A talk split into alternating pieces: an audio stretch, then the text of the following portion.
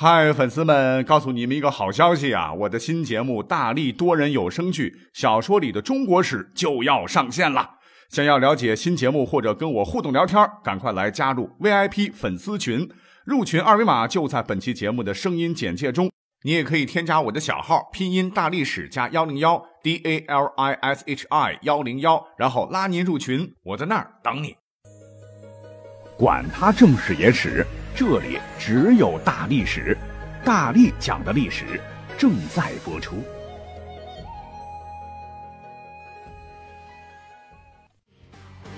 贱人就是矫情，哼！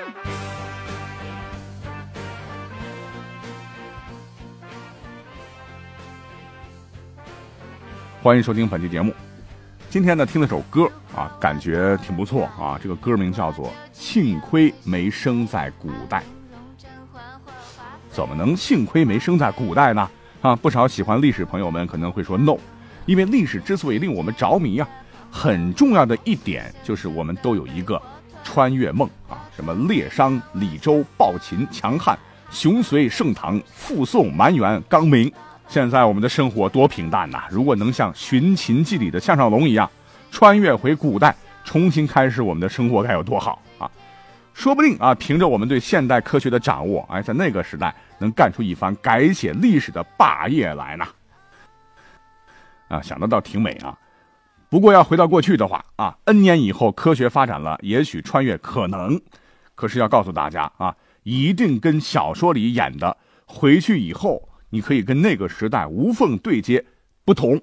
啊，我们会碰到很多很多的难题，其中我们首先碰到的最大难题。告诉各位，绝对不是能不能尽快融入当时当地的民风民俗啊，没有手机，没有网啊，这个衣食住行习不习惯，而是被我们所忽略的什么呢？语言观。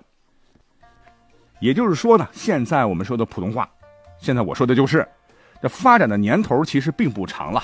如果你穿越回去啊，你说普通话，古人说古语，啊，你们两个干瞪眼怎么沟通呢？所以肯定的是，现代人无论是穿越回去成为上流人士，还是平头百姓啊，一定要确定好穿越前到底是穿越到哪个历史时期，要好好的学习掌握那个时期的官方语言，否则你很有可能被古人当成疯子、蛮夷或者是外星人，无法顺利开始新新不是新生活。这样吧，我们来找一些历代疆域图来看一看哈，各位百度可以搜一搜啊，其实。自古以来，不管是南方还是北方，哈，咱们中国有一半以上的这个国土一直是汉族之外其他民族生活的家园。比如说，呃，北宋时期王安石变法的时候啊，在南方，呃，也就是今天的湖南的西部还有南部啊，我们的北宋还正在开拓疆土呢。也就是说，那个地方都不一定是宋朝的哈，疆域的范围是反复拉锯，一会儿是宋朝的地盘，一会儿呢又是城池之外皆非我土。道路所尽，并系一界，所以总之很复杂了。很多区域啊是其他民族在生活了，他们呢都有自己的民族语言。那不小心穿越到这些区域，得啊百分之百傻眼。那现在很多人都特别喜欢这个社会动荡、英雄辈出、文化繁荣、学术辉煌的春秋战国时期。如果说我们再把这个时间调一调，穿越到那里。先别说啊，建功立业了，因为那个时期的语言环境就更加复杂，因为当时这么多个诸侯国了，各有各的调啊。比方说被称作南蛮的楚，和被称作东夷的齐，他们两国的语言就很不同了。在这里要介绍一个成语，叫做“依附众修”。这个“附”就是教导，“修”就是喧闹。这个成语说的什么事儿呢？说当时孟子为了给一个人叫戴不胜啊，说明一个道理。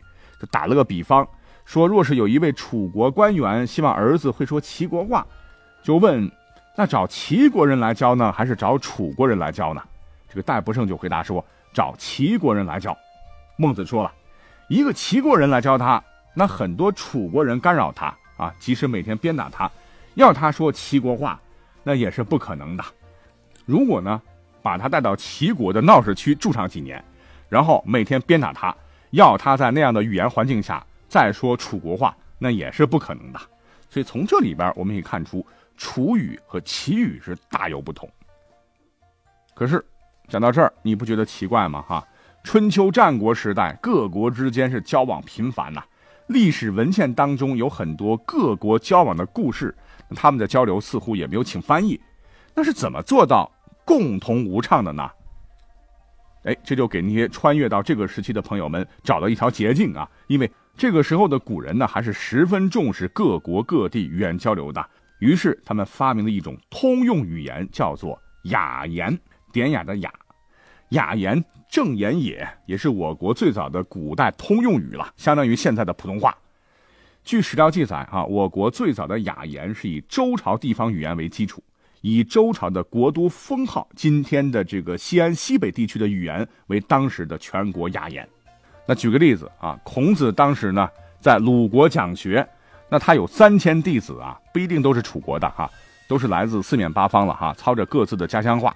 那他们彼此之间如何听懂对方的话，如何听懂孔子的话来，就是靠的雅言啊！因为孔子正是用雅言来教学的。在《论语》当中就说啊：“子所雅言，诗书直礼，皆雅言也。”所以说，要是有一天穿越到春秋战国，不用着急啊，好好的学习雅言啊，走遍天下都不怕。那等到后头秦始皇统一中国啊，建立秦朝以后呢？也非常重视语言上的统一，就推出了全国都要学习的官话，也就是官方规定的当时的普通话，奠定了中国历史上各朝各代基本上都要用某一种语言作为全国通用的惯例。那么问题来了，咱们国家历史上各朝各代都以什么话做官话呢？那先从秦朝说起，当时的秦朝呢，用的这个官话呢。就是刚才说到的雅言。话说秦始皇在世的时候啊，是大军南征百越，首次将岭南啊，相当于现在的广东、广西、海南全境，以及曾经属于中国皇朝统治的越南、红河三角洲一带纳入了中国的版图。同时啊，为了稳固刚刚征服土地的统治吧，还向岭南发配和迁徙了大量的中原人，有记载多达五十五万之多。还不包括因为犯罪为了躲避处罚而逃亡到岭南的人。那这些中原人来自原七国中不同的国家呀，那相互之间必须要讲中原通用的普通话雅言才能交流。而当时的岭南完全是蛮荒状态了，毒蛇猛兽瘴气啊，没几个人，文化很落后。而南迁的中原人人数众多，所以基本上没有受到当地语言的影响。后来暴秦被推翻。原南迁的秦朝人赵佗就在广州建立了南越国，地域为广东大部分以及广西的这个东部，啊，也一直是讲着秦朝时候的普通话，并且一直保持到现在，基本上就成了现在的粤语，啊，这个粤语就是这么来的。那跟现在普通话只有四个声调不同啊，粤语具有完整的九声六调，啊，较完美的保留了古汉语的特征。据统计，全世界使用粤语的人数是约七千万啊，所以请穿越到那个时期的同学好好学习粤语啊。等到后来汉灭了秦啊，建立以后呢，刘邦虽然不是楚国人，但是政权呢以原来楚国人为主，那，把原来的上面说到的哈这个楚国话就定为了官方语言。不过这个时期的这个楚国话跟早期的这个楚国中前期的楚国话。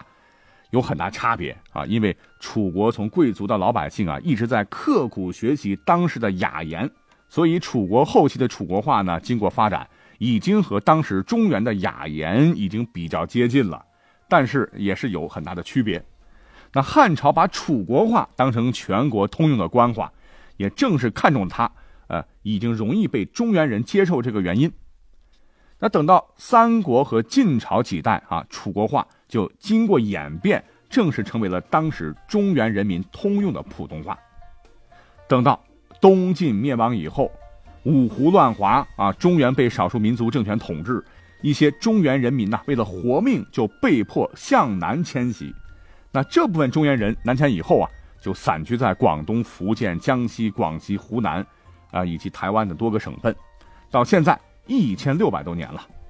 那经过研究表明，他们现在所讲的方言，与从中原来的时候呢变化不大，也就是他们现在所讲的这个话呢，就是中国的古汉语，是汉朝普通话，到现在就是方言了，就是我们常说到的客家话。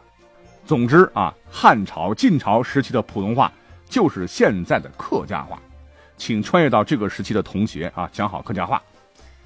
后头啊，历史在发展到了南北朝啊，中原经历了五胡乱华的动乱时期呀，鲜卑族建立的北魏最终统一了北方了。但是鲜卑族他这个汉化程度很高啊，所以没有以鲜卑语当成普通话，而是用一种汉语的方言，哎，就是他们在山西平城当时所学的平城方言当成官话，然后流行于整个中原，直到唐朝也是如此。但是很遗憾啊，当时的平城方言具体怎么说，以这种方言为基础的官话又是怎么讲的，现在没有流传下来，也没有任何的样本依据。但是呢，有专家从唐诗的格律及押韵的情况来分析，应该是和五胡乱华前的汉朝官话，也就是现在的客家话是极其相似的。那现在央视啊做了个节目，好像是念古诗啊，其实要真正啊回味当年的这种韵味，用客家话要比现在用普通话更押韵，更接近古人发音。那现在有一些电视剧和电影了。什么汉唐时期的啊，角色们都说的是正宗的陕西话，所以很多朋友都认为汉唐时期啊，全国通行的普通话就是现在的陕西话，其实是不对的啊。所以想穿越到那个时期的朋友们要格外注意。等到了宋代呢，这个北宋的普通话是以当时的中原方言为基础方言，还融进了很多的白话。当时是以汴京话和洛阳方言哈作为当时的标准发音。汴京呃就是今天的河南的开封北部啊。而洛阳呢，当时是北宋的西京啊，距离汴京很近，方言关系密切。等到了南宋呢，赵构被打到江南去了啊，所以南宋的普通话受吴语影响，哎，就成了汴京话和当时南方临安话的一种结合体。好，那说了这么多啊，太抽象了，对吧？好像缺点啥？哎，缺啥呢？缺演示啊！所以为了给大伙呢来一个主观形象的印象啊。所以我还专门找了一篇用不同时期语言文章，是取自于《诗经》，是《国风·快风》里的“习有长处”这么一首古诗。这里边的“快”啊，就是一个地名了，在今天的河南新郑、郑州、荥阳密县一带了啊。快风呢，就是“快”这个地方的乐调。这个“西”就是低湿的地方啊。长处就是一种蔓生植物，现在称杨桃，又叫猕猴桃。放这段音频之前要说明一下哈，我们不能够具体到哪个朝代了，只能大概的让大家了解一下，是一段时期内啊，这个语言的字音字貌是啥感觉啊？我们先听一下现代普通话版的朗诵：喜有长处，一挪其枝，腰之沃沃，要子之无知；喜有长处，一挪其花，腰之沃沃。要子之无家，喜有长处，一挪其实；腰之沃沃，要子之无事。诗的意思翻译过来就是：堤洼地上长杨桃，蔓长藤绕枝繁茂，鲜嫩润泽长势好，现你无知不烦恼。堤坝地上长杨桃，蔓长藤绕花儿美，鲜嫩润泽长势好，现你没有家拖累。堤坝地上长杨桃，果实累累挂蔓条，鲜嫩润泽长势好，现你无家须关照，就这么意思。好，我们现在啊要听一下上古汉语，也就是一般指夏以前的汉语是怎么念的。列不古当斯那哈，列不古当斯那哈，搞绕闹古见。个肉丢高个高个，那肉个死死给马咧，列不古当时那热，个肉闹个夸，个肉丢高个高个，那肉个死死给马热。我们再听一下哈，中古汉语啊，就是南北朝至隋唐时期大概的。语音面貌是如何念的？zip 有两桥，一那个间，绕街屋屋，绕街街庙街，日有两桥，热闹热花，绕街屋屋，绕街街庙街，日有两桥，热闹热热，绕街屋屋，绕街街庙西。嗯，感觉这个舌头好像被拴上了一样啊，好多大舌音。